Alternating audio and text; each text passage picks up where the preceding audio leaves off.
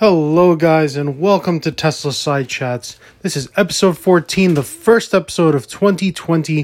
First off, for any Tesla employees and Tesla stakeholders here, congratulations on a fantastic 2019. Really, really stellar quarter in terms of deliveries. Um, I just could not have asked for more. And uh, to the Tesla China team, Wow, absolutely incredible. A run rate of 3,000 Model 3s a week using current cell capacity without local cell production. That is absolutely enormous. So, where does Tesla go in 2020? Has Tesla run out of runway? And my answer is obviously not. So, back when I first started this podcast, episode one was really talking about demystifying Tesla demand. A lot of people didn't understand and still don't understand just how large the auto market is, number one. And number two, it, they don't quite understand Tesla, the company, yet. So, um, really, I would say 2019 was really about unwrapping the Tesla product, meaning the car, meaning the Model 3.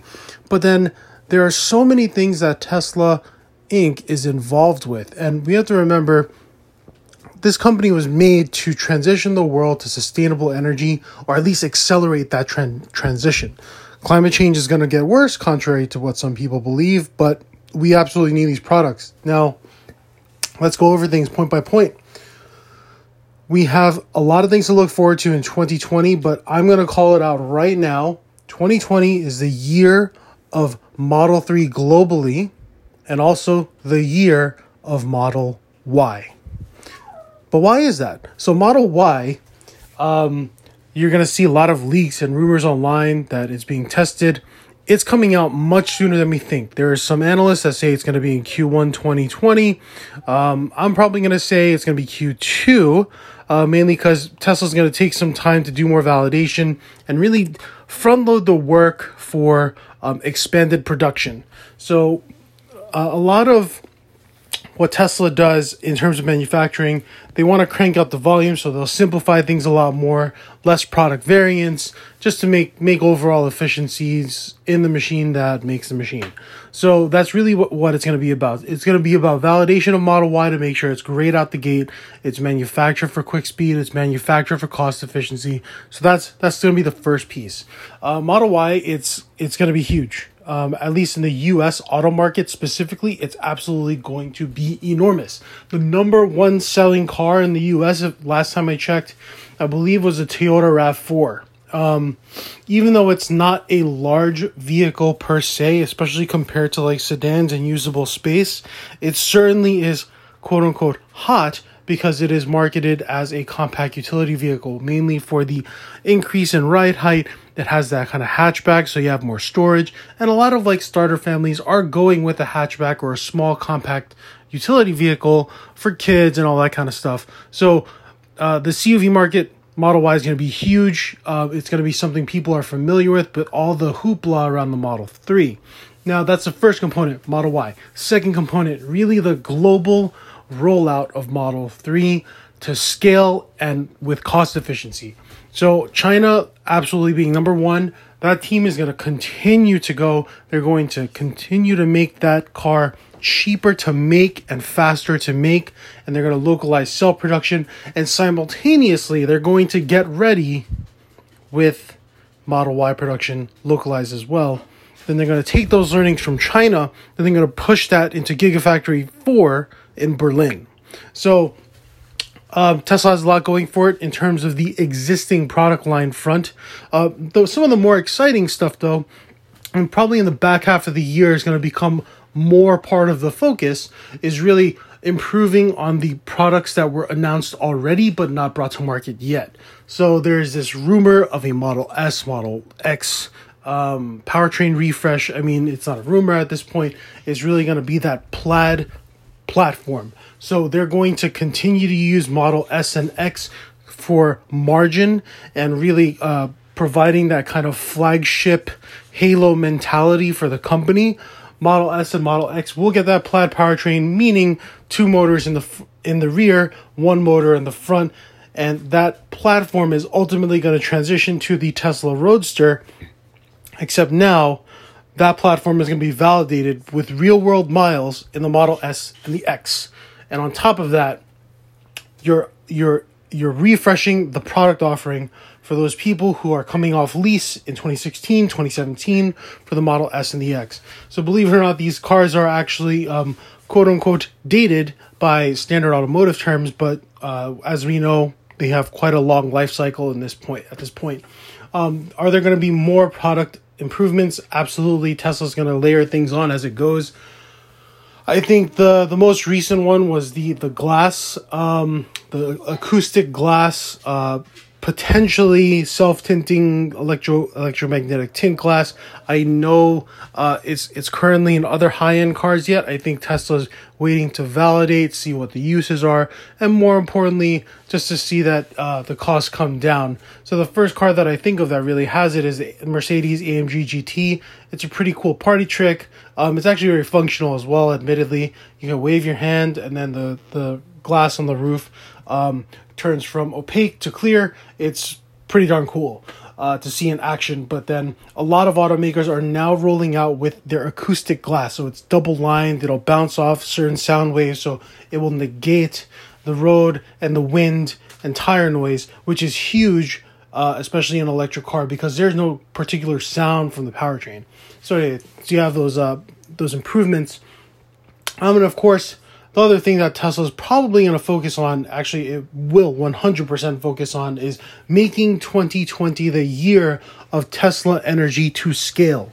Meaning, uh, we have the commercial battery packs uh, in Australia already. That's that's already huge. I think the utility scale projects are proven already, but now they're really going to try and penetrate the residential, uh, solar, and uh, stationary storage market. So these already exist. It's just a very, very fragmented field, especially in the field of solar and solar panels. A lot of it's commoditized. Um, a lot of it has uh, has to do with localized installers working with other suppliers, and there's a lot of like regulatory things involved.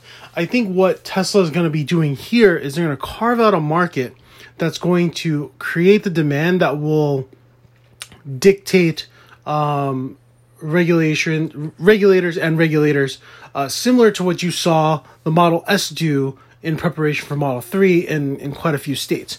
Meaning they're going to make that experience of getting solar more uniform homogenized cheaper quicker and less of a hassle and you're going to pair it with the power wall which as we know kind of took a step back due to um, hurricane maria and model 3 um, now that Tesla's getting more steady state slash increasing cell production, that's going to be less and less of an issue. And there, like I said before, there are other companies that provide stationary batteries, but what Tesla has that many other manufacturers don't have is really the secret sauce in the battery cells and the software, meaning the management that um, controls the energy for the batteries, distribution, the charging, um, and all that good stuff. So, um, I think this is going to be a huge year for Tesla Solar and Tesla Energy. They're going to uh, scale out really quite quite in, in, in a big way. Elon's been saying it for about three years that it's going to contribute to the now. Um, a lot of people said it hasn't yet. Well, that's because you kind of have to invest, invest in the Model Three. That um, uh, that was qu- what many will argue was the last bet the company moment um, for Tesla. Hopefully, hopefully it will be. But um, so yeah, so Tesla Energy gonna be huge. Um, then the other piece of it is really uh, just kind of what what 2020 will have in store for Tesla aside from the products, the energy. I think it's really going to be how should I say this? Uh, maturing in a company in a way that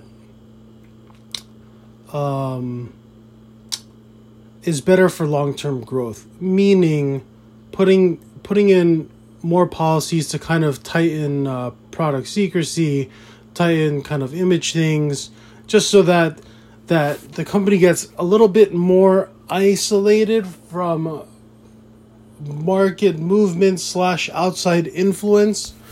I think it's it's one of those things where as the product becomes more well known the the noise will hopefully invert and decrease. And I think Tesla's going to work on that, um, meaning they'll kind of just like uh, continue to re examine the organization. Hopefully, there won't be as many shakeups as there were, um, at least in 2020.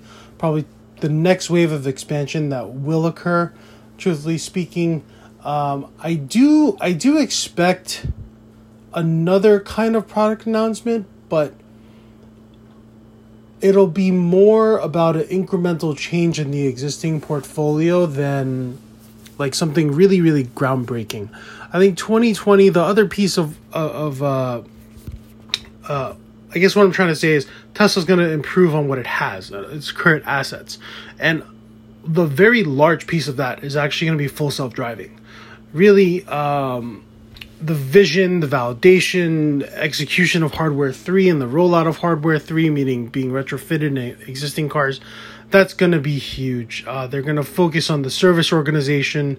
I think these are the things that it, 2020 is going to, this is the, the half of 2020 where Tesla is going to mature. It's going to focus on that, on the mature processes to get more efficiency. So it's always going to be a balancing act, but I think they're really going to try and dial that in. Um, so yeah, I think 2020 is going to be huge for Tesla as per usual. I think 2021 is going to be super, super exciting for Tesla, mainly because of Cybertruck and the Roadster. When these things hit the road, uh, it's going to look like it's from another planet. Like, really. So, uh, the the whole auto market is going to have to catch up. I think Tesla has the time or created enough of a lead time to, to have the company mature, which I think uh, they're going to use in 2020. And then when the improvements roll around, hopefully competition will kind of catch up, but you know, we'll kind of see. So, uh, thanks for listening, guys. Happy New Year. Episode 14. We'll catch you on the next one. Bye.